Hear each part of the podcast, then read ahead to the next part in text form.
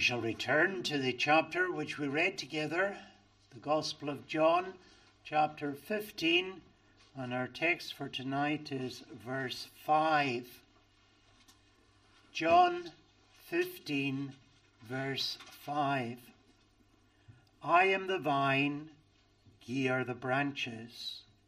He that abideth in me, and I in him, the same bringeth forth much fruit. For without me ye can do nothing.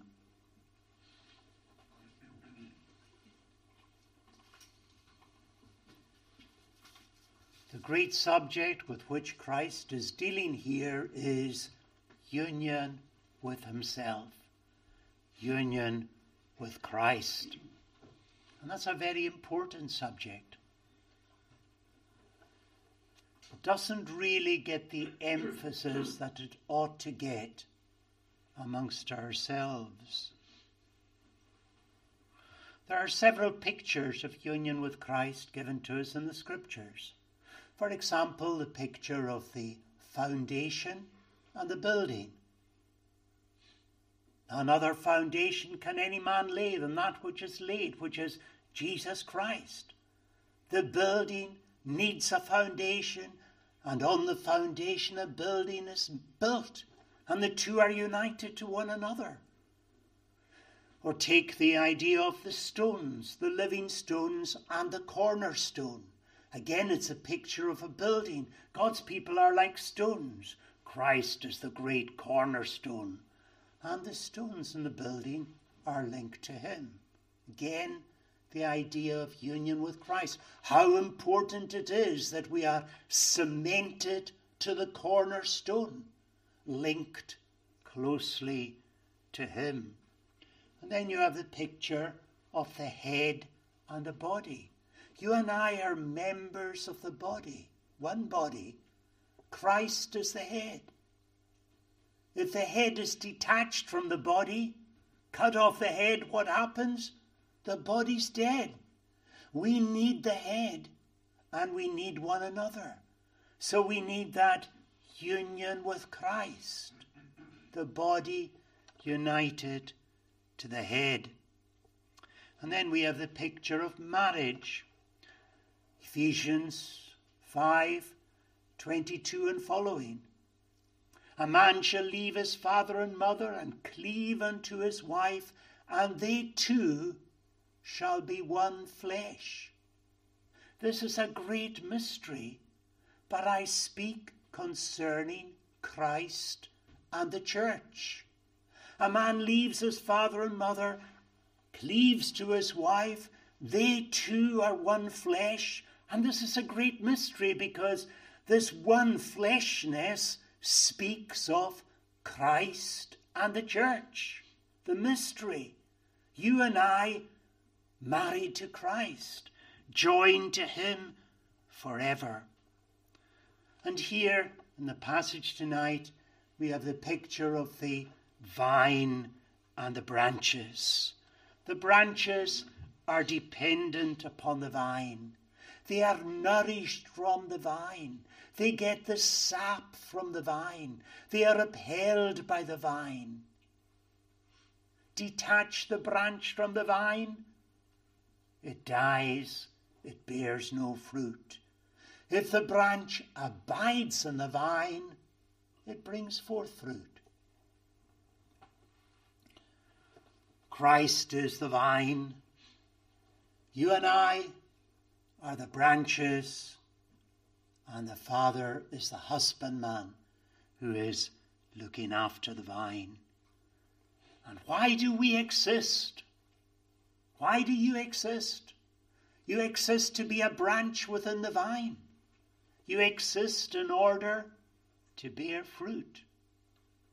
And if you're not bearing fruit, a branch that doesn't bear fruit is cut down and cast into the fire.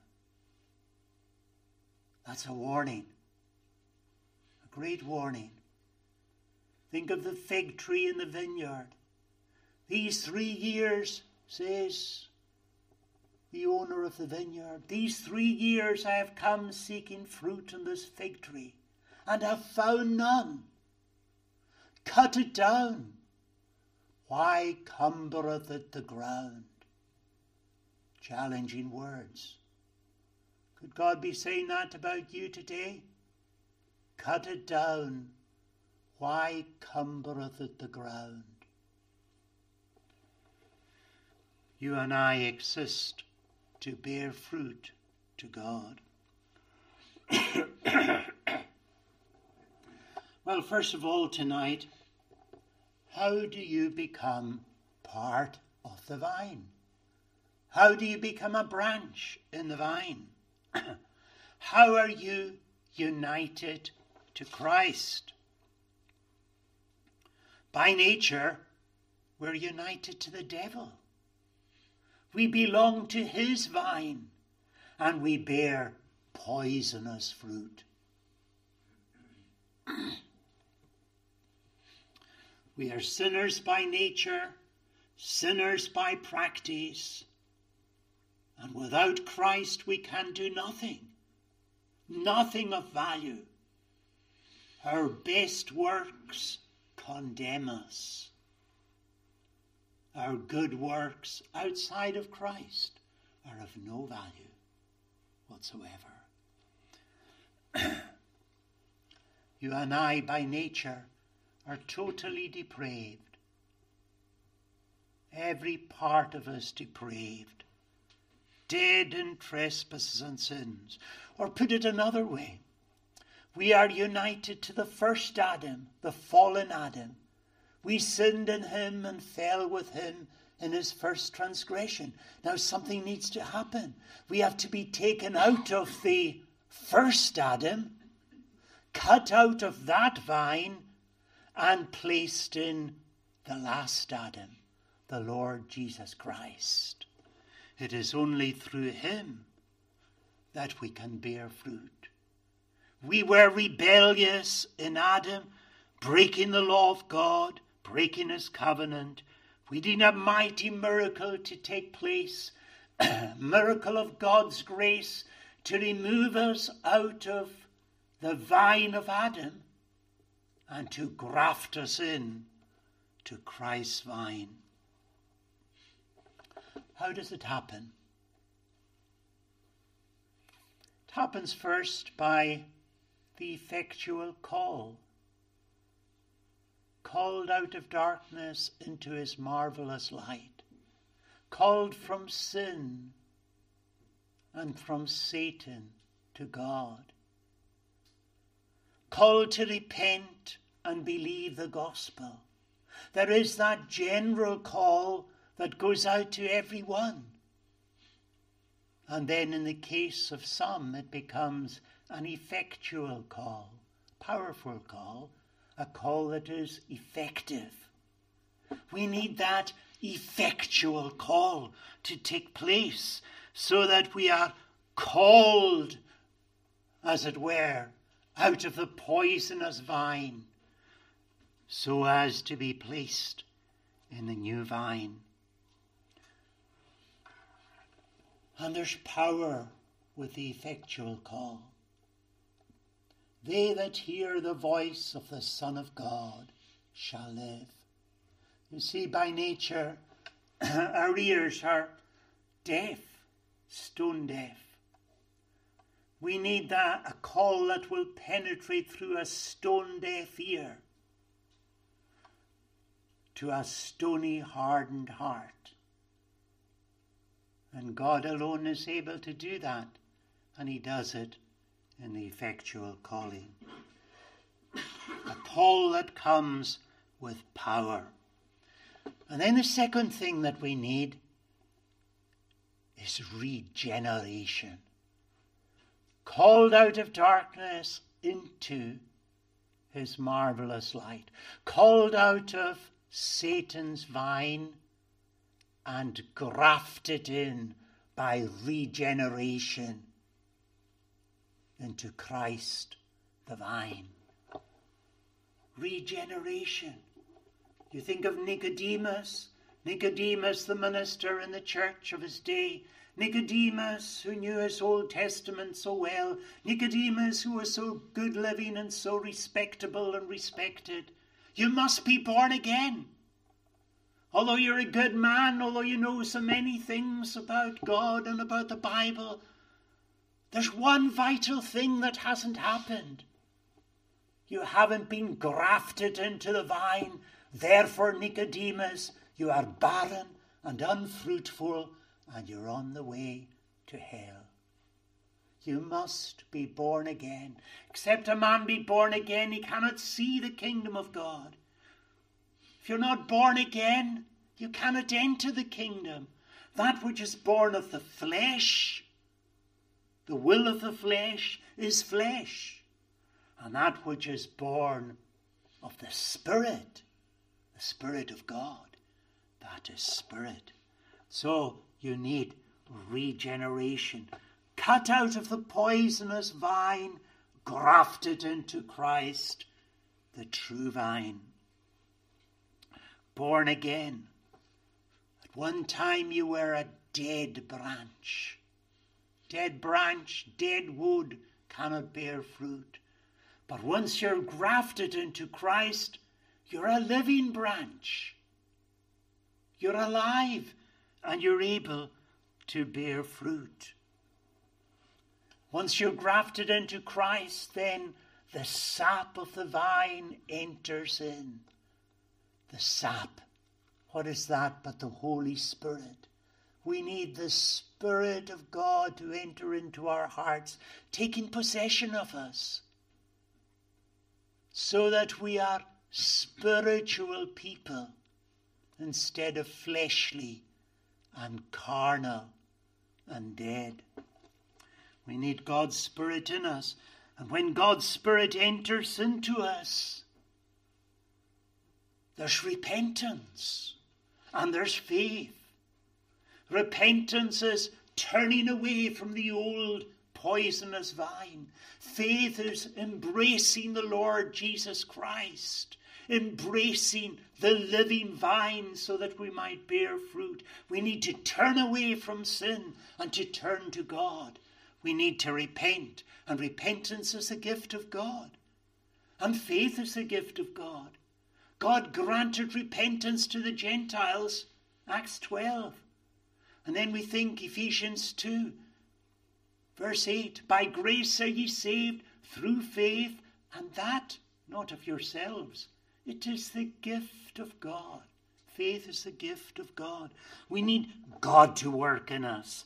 So, to become part of the true vine, we need God's grace. We need God to take hold of us so that we will take hold of Christ. Now, faith, faith is a duty as well as a gift. God, this is God's commandment that we should believe on His Son and love one another. Faith is a commandment. What must I do to be saved? Believe in the Lord Jesus Christ. It's a duty. The hyper Calvinists mock duty faith. But faith is a duty. It's a duty, and yet it's a duty that we cannot perform but by grace. We must do it, and we can't do it. And yet we must, and we're guilty if we don't. God commands us, commands all men everywhere to repent, and commands all men everywhere to believe the gospel. It's our duty to believe, and yet, without God's help, we can't. Without God working in us, both to will and to do of His good pleasure. We need regeneration, and regeneration comes before faith. The Arminian says, believe and you'll be born again. The Calvinist says, you're dead and you can't believe. But you must believe. It's your duty to believe. And yet you won't believe until you're born again. And then when you're born again, you will believe. And you must believe. And you cannot do anything else but believe. And you believe the moment you're born again. Immediately you repent and you believe.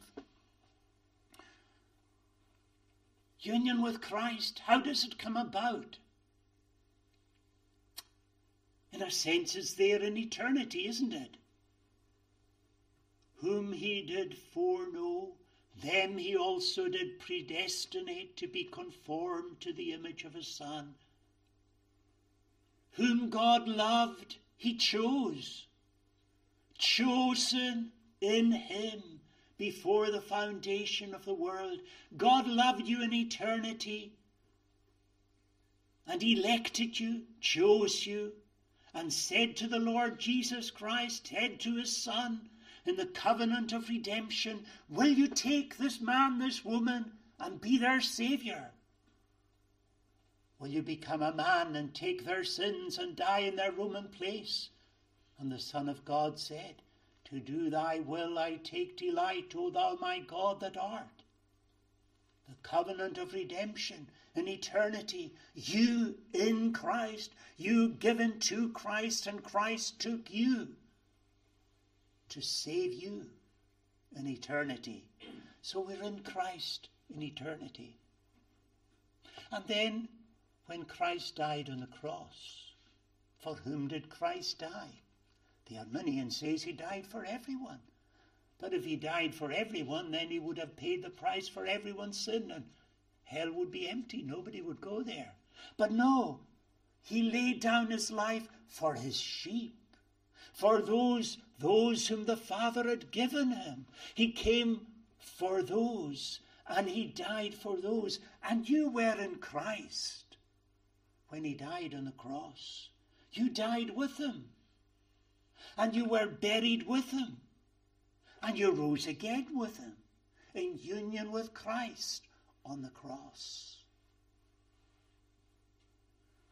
United to Christ in eternity, united to Christ in his death and resurrection on the cross.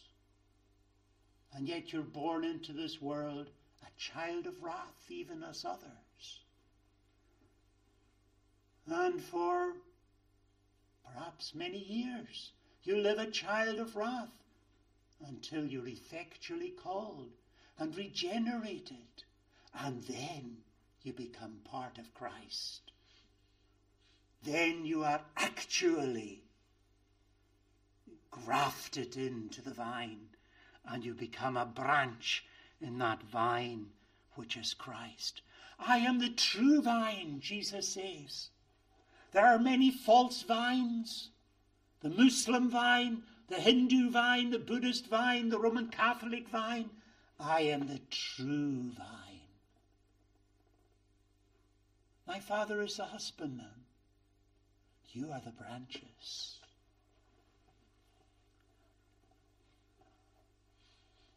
You become part of the vine by effectual calling, regeneration, faith, and repentance. Through conversion, you become part of the vine. Are you part of that vine? Are you in Christ?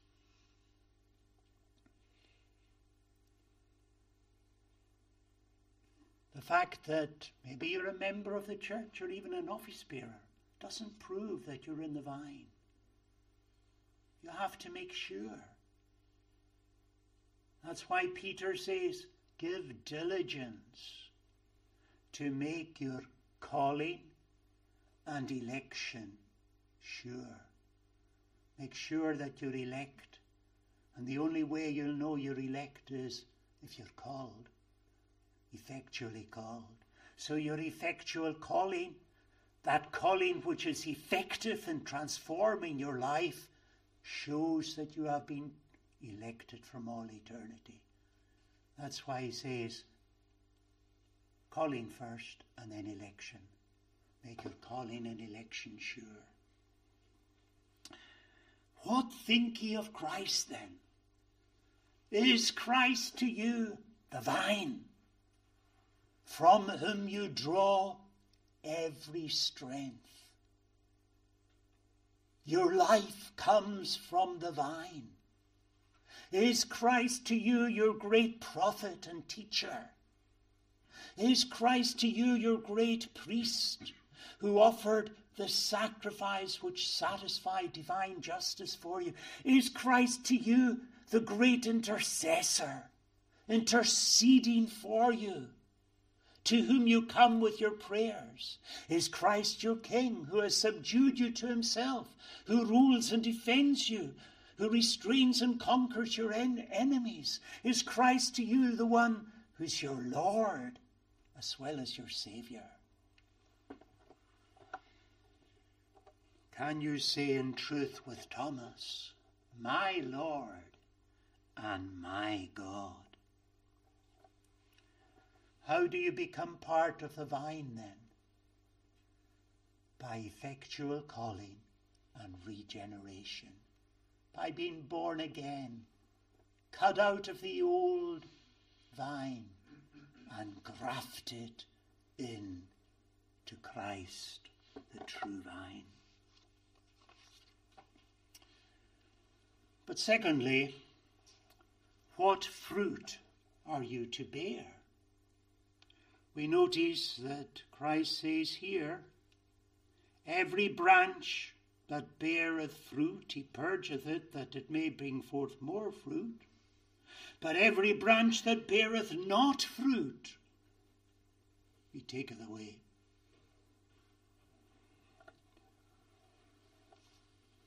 And if you bear no fruit, you're cast forth as a branch and withered. Men gather them and cast them into the fire, and they are burned. It's vital to bear fruit. Are you bearing fruit? What fruit are you bearing?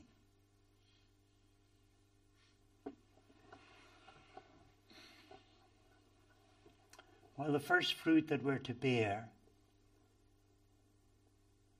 is to praise and glorify God. That's why we were created to glorify and enjoy Him, to praise Him and honor Him. Think of Psalm 40. I waited for the Lord my God and patiently did bear. At length to me did incline my voice and cry to hear. He took me from the fearful pit and from the miry clay. And on a rock he set my feet, establishing my way. And then the fruit. He put a new song in my mouth, our God to magnify. Are you singing that new song? praise to our God, rejoicing in Him, giving thanks to Him. It's a vital part of Christianity, praising God, offering to Him sacrifices. In Old Testament times, they had to offer sacrifices, and you are to offer calves too to God. But what are the calves that you are to offer to God? The calves of your lips singing praise to his name, the offerings of your mouth. And he's given you a 150 psalms that beautifully describe and set before you the words with which and the thoughts with which you should praise him.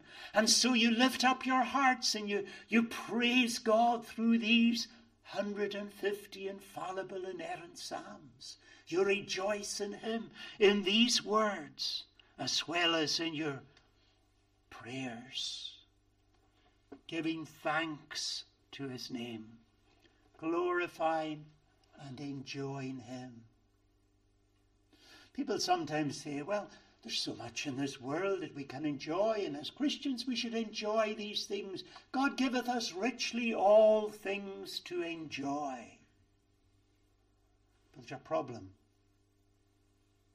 There's a problem if you enjoy things as things. Enjoying food, enjoying music, whatever it is, you set your heart upon these things as things. That's idolatry.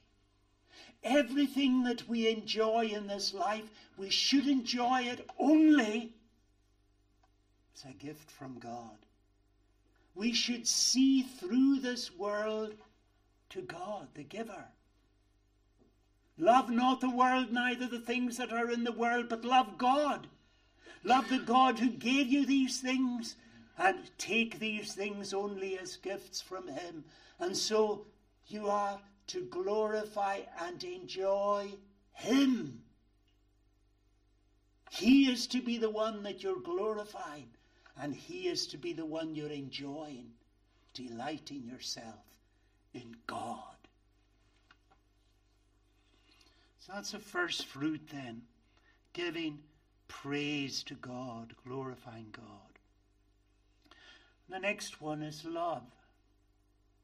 We love Him because He first loved us. I remember when I was struggling with assurance myself in my teenage years, people saying to me, Well, do you love God? I found it hard to say that I did. I loved going to church. I loved the Bible. I loved the people of God. I, I loved the Lord's Day and so on. All these sort of things, yes. But do you love God? But maybe God's going to cast me into hell. Do you love God? And then one day assurance came. And it was so easy to say, I love God. The love of God filled my heart. I was flooded with His love and delight in God and the wonder that Jesus Christ loved me and gave himself for me. That the Son of God came from heaven for my sake, took my sins, took my place, and died for me on the cross. How amazing. Love. We are to love the Lord our God with all our heart and soul and strength and mind. God wants us to love Him. And if you love Him, you keep His commandments. If you love Him, you show it. If you love Him, your life is lived for Him. If you love Him, you can say, To me to live is Christ. To die is gain. Whom have I in the heavens high, but Thee, O Lord, alone? And on the earth am I desire. Besides Thee, there is none. God first. The Lord Jesus Christ first. He's looking for fruit. He's looking for love. Can you say, I love you, Lord?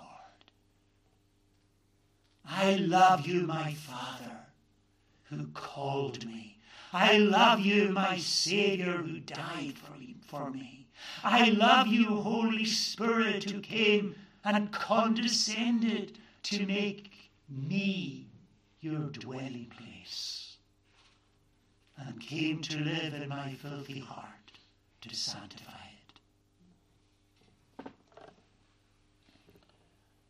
Another, another fruit is repentance. The broken and the contrite heart the Lord will not despise. He loves it. That godly sorrow which worketh repentance, not to be repented of. Blessed are they that mourn, mourning over sin.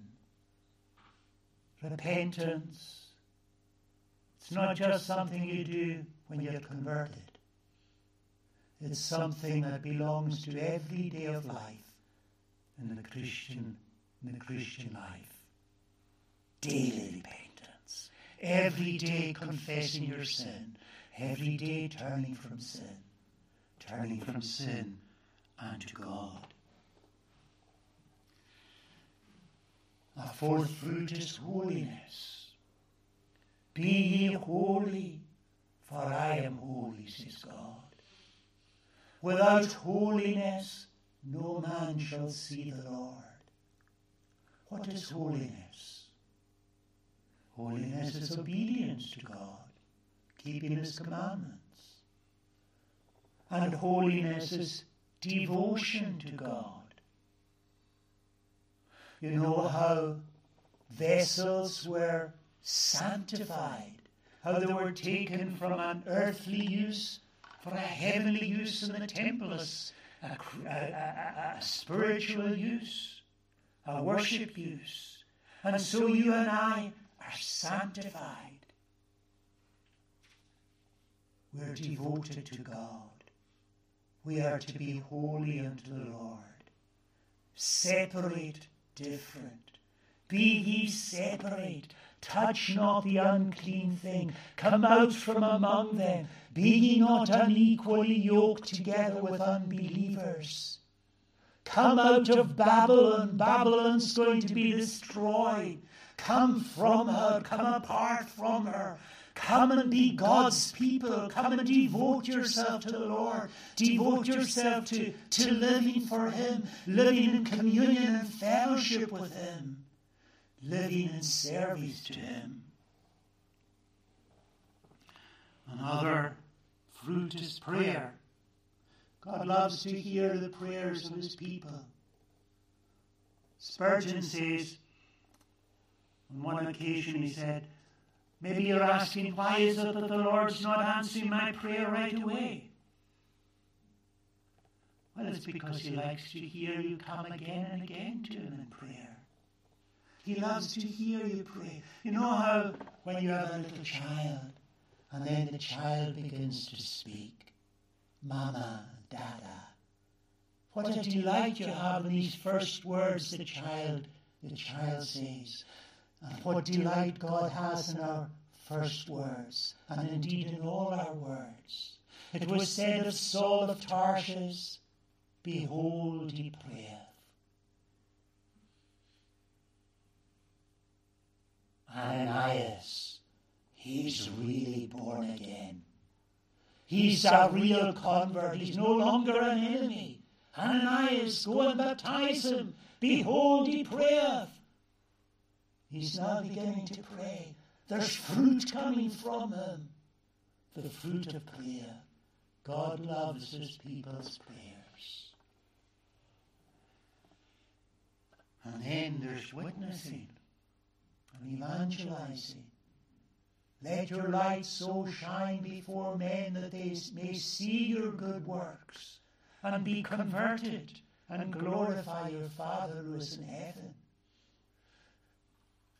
Let your light shine. Be the light of the world. Be the salt of the earth. Feel a compassion and a concern for those around you, those whom you know, those whom you mix with, who are just a breath away from an eternity weeping and wailing and gnashing their teeth. Show that you really believe in hell by being compassionate toward perishing sinners. God's looking for witnessing, evangelism, concern for the lost. And He's looking for good works. We're told to be zealous of good works. We're told to provoke one another to love and to good works. We're told that even to give a cup of cold water to somebody in the name of a disciple, in the name of Christ, will not go unrewarded. Even the smallest thing we do. How diligent then we should be in doing good works because there's a reward. God loves it. He loves to see his children bearing fruit, being fruitful in every good word and work abounding in the work of the Lord. And I can mention one other, and that is patience and suffering. In the trials and tribulations of life, not grumbling and complaining, not groaning, not saying, Why me? but Lord, grant me patience. Give me grace to help in this time of need. The fruit of the Spirit is love, joy, peace, long suffering, long suffering, gentleness, goodness, faith, meekness, temperance. Fruit. Thirdly, how can you bear more fruit? I am the vine, ye are the branches. He that abideth in me, and I in him, the same bringeth forth much fruit. For without me you can do nothing. We need Christ. Without him we can do nothing of value. And that's why we need to be in the vine and why we need to be drawing strength from the vine, drawing sap from the vine. And it's as we abide in Christ that we bear fruit and bear more fruit. Abide in me. Stick close to me. Stick close to me in faith, clinging to me. Stick close to me in love, binding yourself to me. Look at chapter 14, verse 23. Jesus said unto him, If a man love me, he will keep my words, and my Father will love him, and we will come unto him and make our abode with him. If a man love me and keep my words, and when you love me, you will keep my words. If a man love me and keep my words, my Father will love him, and we will come unto him and make our abode with him. We, the Father and the Son, will come and make their abode in that person. And they make their abode in that person through the Holy Spirit. The Father, the Son, and the Holy Spirit dwelling in us by his Spirit. So we are to abide in his love. Abiding in Christ the vine, drawing sap, drawing strength, drawing grace, his Spirit flowing to us from the vine. So it's by abiding in him and sticking close to him that we bear more fruit. And then there's something else here too. We notice it in verse 2 Every branch in me that beareth not fruit he taketh away. But every branch that beareth fruit he purgeth it, that it may bring forth more fruit. And we bring forth more fruit when we're purged. When we're purged. When we're pruned. It's amazing when you, you see a vine that is pruned, how it's cut back, really, really cut back. And that's essential for the vine, to be really cut back. And so it is with us. We need that cutting back of the dead wood and the branches that will not bear, so that we then grow with vigour and bear much fruit. He purgeth it and of course, the purging is painful. None of us like the pruning and the purging and the trials and the tribulations. The vine cut back. The Father's love causes us to be cut back so that we will bear more fruit. And then in verse 3 Now are ye clean through the word which I have spoken unto you. The vine, the branches cleansed by the word, by the reading of the word, the preaching of the word, meditating upon the word. The word is a means of grace. The word is so important. Sanctify them through thy truth. Thy word is truth. It's as we feed upon the word deciding the sincere milk of the Word, cleansed by the Word, by the Word and by the sacraments, the means of grace. And then verse 7 If ye abide in me, and my words abide in you, ye shall ask what ye will, and it shall be done unto you. Abiding in him is his words abiding in us.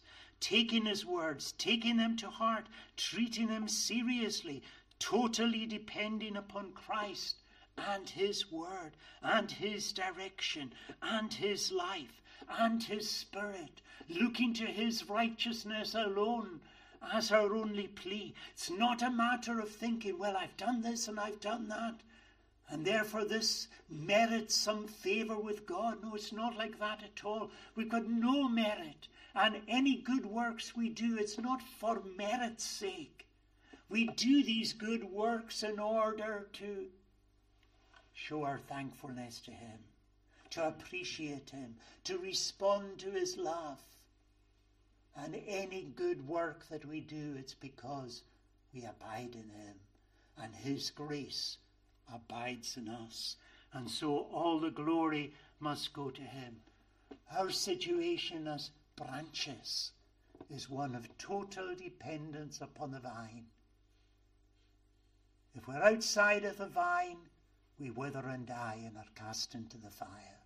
If we're in the vine, drawing from the vine, we're alive and we bear fruit.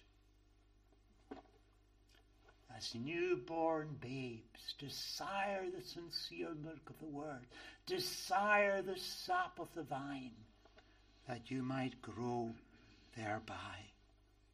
And be aware that if you don't abide in him, you are cast forth as a branch and wither, and men gather them and cast them into the fire, and they are burned. Are you in the vine? Are you abiding in the vine? Are you drawing strength from the vine, nourishment from the vine? Are you bearing fruit for the husbandman? He's looking for fruit from you. What fruit do you bear? We shall be judged, every one, according to our works, whether they be good or bad. Let us pray. O Lord our God, we thank Thee that there is a vine, and we thank Thee that there are branches in that vine. And we thank Thee that by grace we are branches in that vine. And we pray that we would be fruitful branches. And we pray that the older we get, the more fruit we would bear. And that we would be diligent to abide in Christ and to stick closely to Him and draw from His strength. And be encouraged and strengthened by the Spirit of Christ so that we will bear much fruit to the glory of God. Keep us from being barren or unfruitful in the knowledge of our Lord and Saviour, Jesus Christ. Forgive all our sins and our failings for Jesus' sake. Amen. Amen.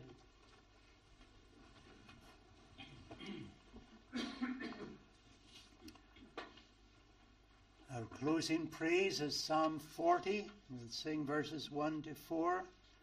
The 40th Psalm, Psalm 40, I waited for the Lord my God, and patiently did bear. At length to me he did incline my voice and cry to hear. He took me from a fearful pit and from the miry clay, and on a rock he set my feet, establishing my way. Verses 1 to 4 to God's praise. I waited for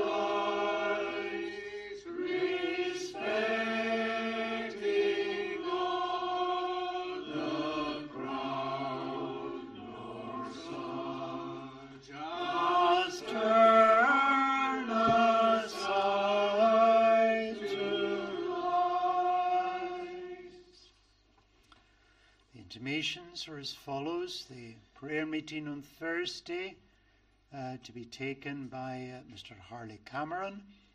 Services next Sabbath, the usual times of 11 and 6.30. The speaker still to be arranged. Building fund collection for August is due today. And please note that today is the last day for the donations to the TBS. All God willing.